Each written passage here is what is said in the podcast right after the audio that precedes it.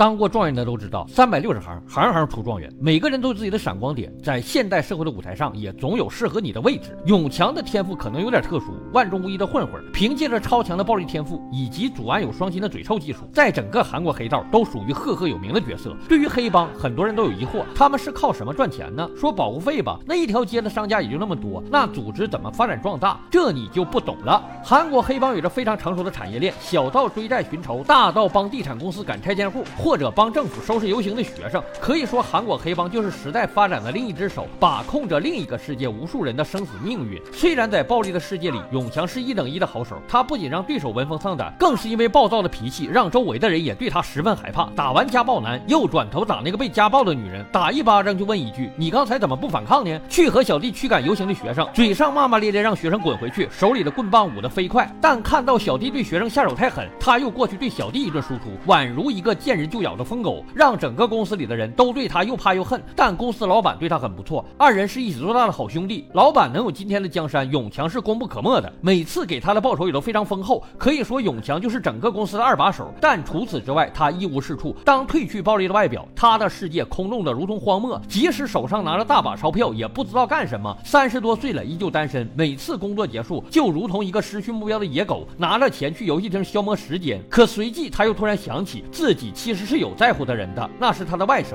外甥性格非常内向懦弱，经常被朋友欺负。不过因为永强长得太凶恶，给他钱他都不敢要。说来也是惨，外甥的性格是由于家庭问题导致的。从小父亲就当着他面家暴母亲，离婚后更是对这对母子不管不顾，进一步加强了外甥的自卑。同学嘲笑他是没有爸爸的孩子，他也只能低下头默默忍受。看着懦弱的外甥，永强并不知道怎么安慰，只是把钱都甩到了外甥脸上。他经常过来救济这对母子，这也是他唯一在乎的人。在回去的路上，永强转头吐痰的时候，不小心把痰吐到了女高生衣服上。女生叫住了他，让永强解决一下。永强这有点犯难，我从来都是解决人，还没解决过衣服。于是下意识的拿手上去擦，却没注意到那是女生的胸部。女生大惊之下给了他一巴掌，挨打的永强有点懵，啥敢打我？咱啥时候受过气？转头一拳直接把女孩打晕了过去。不愧是无辈楷模。但打晕女生后，永强并没有离开，他不是那种敢做不敢当的小人。女孩苏醒后，看到自己的衣服已经干净了，而那个攻击她的凶狠男人还在旁边蹲着，骂骂咧咧的，非要赔自己医药费。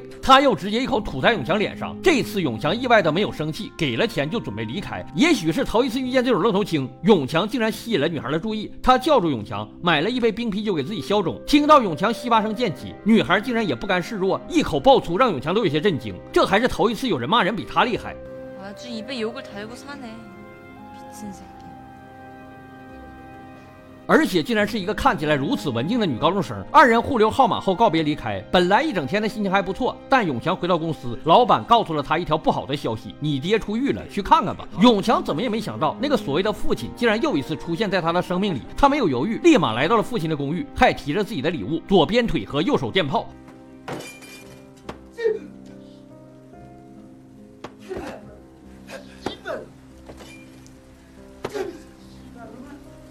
转天帮派来了个新小弟，虽然是个没毕业的寸头小伙子，但凶狠残暴的模样倒是让永强有些好感。这次的债主又是个家暴男，不管自己两个孩子在旁边哭闹，当着他们的面殴打老婆，永强当然看不惯这种暴力行为，上去就是一顿暴力输出。随后感叹一句：“咱们这个国家的爹真是孬种，成天就知道打媳妇儿。”回到公司后，永强在老板面前表扬了寸头，让寸头拿到了不少报酬。下班的时候，老板又拿了一笔钱给到永强：“你爹刚出狱，肯定过得不好。”永强又一次烦躁起来，但还是拿了钱扔给了父亲。看着父亲唯唯诺诺、不敢吱声的模样，他的拳头不禁再度握紧。他能有今天如此性格，全拜这个父亲所赐。小的时候，父亲每次下班都会在家家暴母亲，这时候永强只能默不作声的躲起来，因为他知道家里要靠父亲那点薪水吃饭，他没有能力反抗这个人。于是渐渐的，永强变得麻木。但幼小的妹妹依旧看不惯父亲的暴力，每次都求着永强帮帮妈妈。终于有一次，在永强的沉默中，妹妹勇敢的挡在母亲面前，可换来的不是父亲的停手，而是一刀扎在了妹妹身上，血从右幼小的身。体中流了出来，永强发疯一般背着妹妹冲向医院，但还是晚了一步，妹妹死在了父亲的刀下，母亲也彻底疯了，在跑去医院的路上被车撞飞，当场死亡。仅仅一晚的功夫，让原本永强心里努力维系的家彻底破碎，换来的是凶手十五年的刑期。这也就是为什么永强格外关注那个外甥，他们有着类似的童年。再一次听到父亲的消息，永强很愤怒，为什么杀人凶手只需要坐十五年牢就能洗清罪孽？为什么他还敢出现在自己的生命中？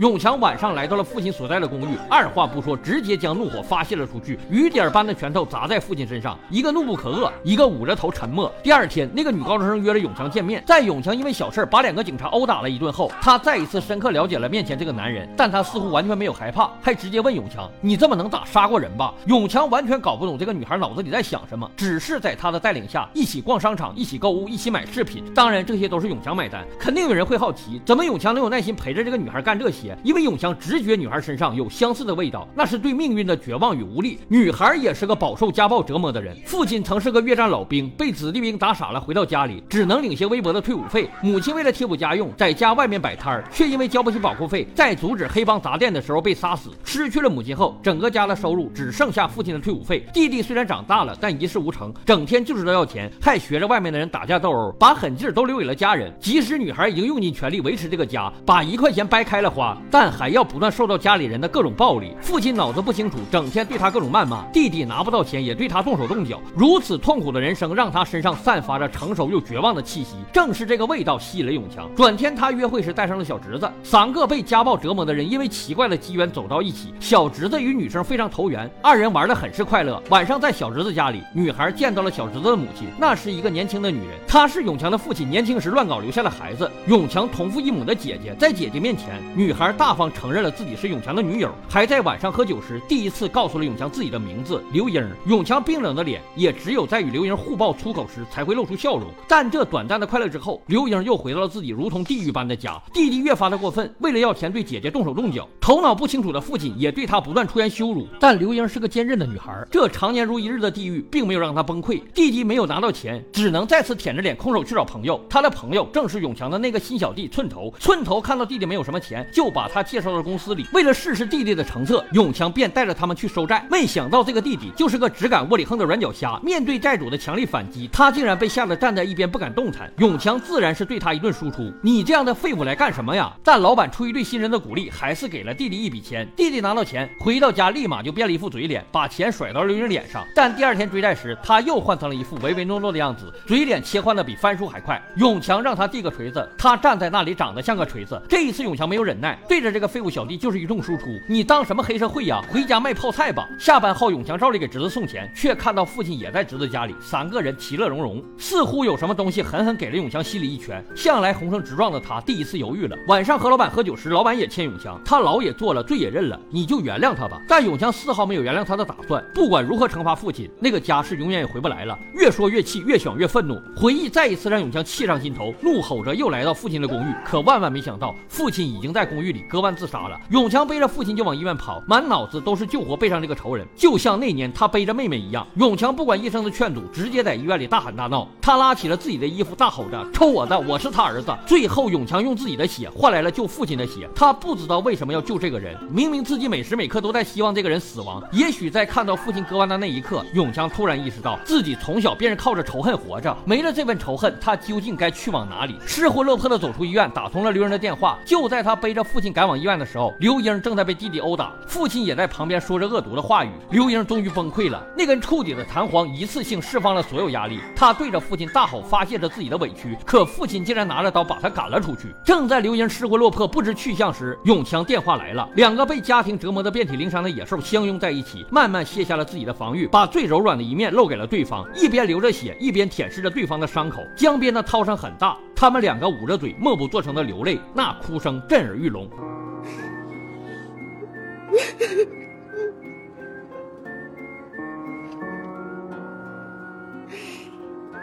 嗯。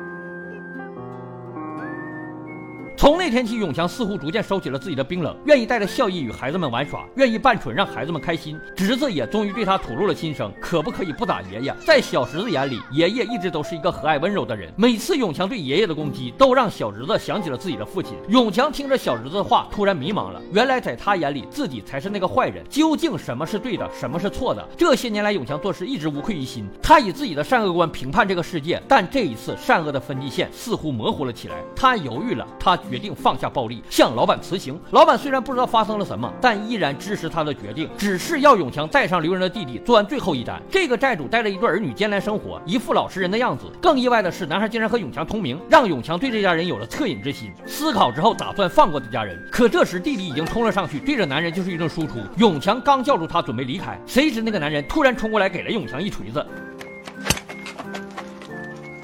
一直使用暴力的人，刚打算退出暴力，便被暴力反噬。这就是他们那个世界的规则。永强虽然受伤，但依然选择了原谅。他坚定的要带着弟弟回去，没想到身后的弟弟突然亮出了锤子。这一切明明是你教导我的，对待别人就要使用暴力。可是你怎么突然又告诉我我错了？为什么要让我冷静？过去被永强羞辱、积压着的怒火突然爆发出来，抄起锤子就朝着永强来了一下，直到永强血肉模糊，嘴里一直呢喃着：“一起走吧，带我走吧。”哼。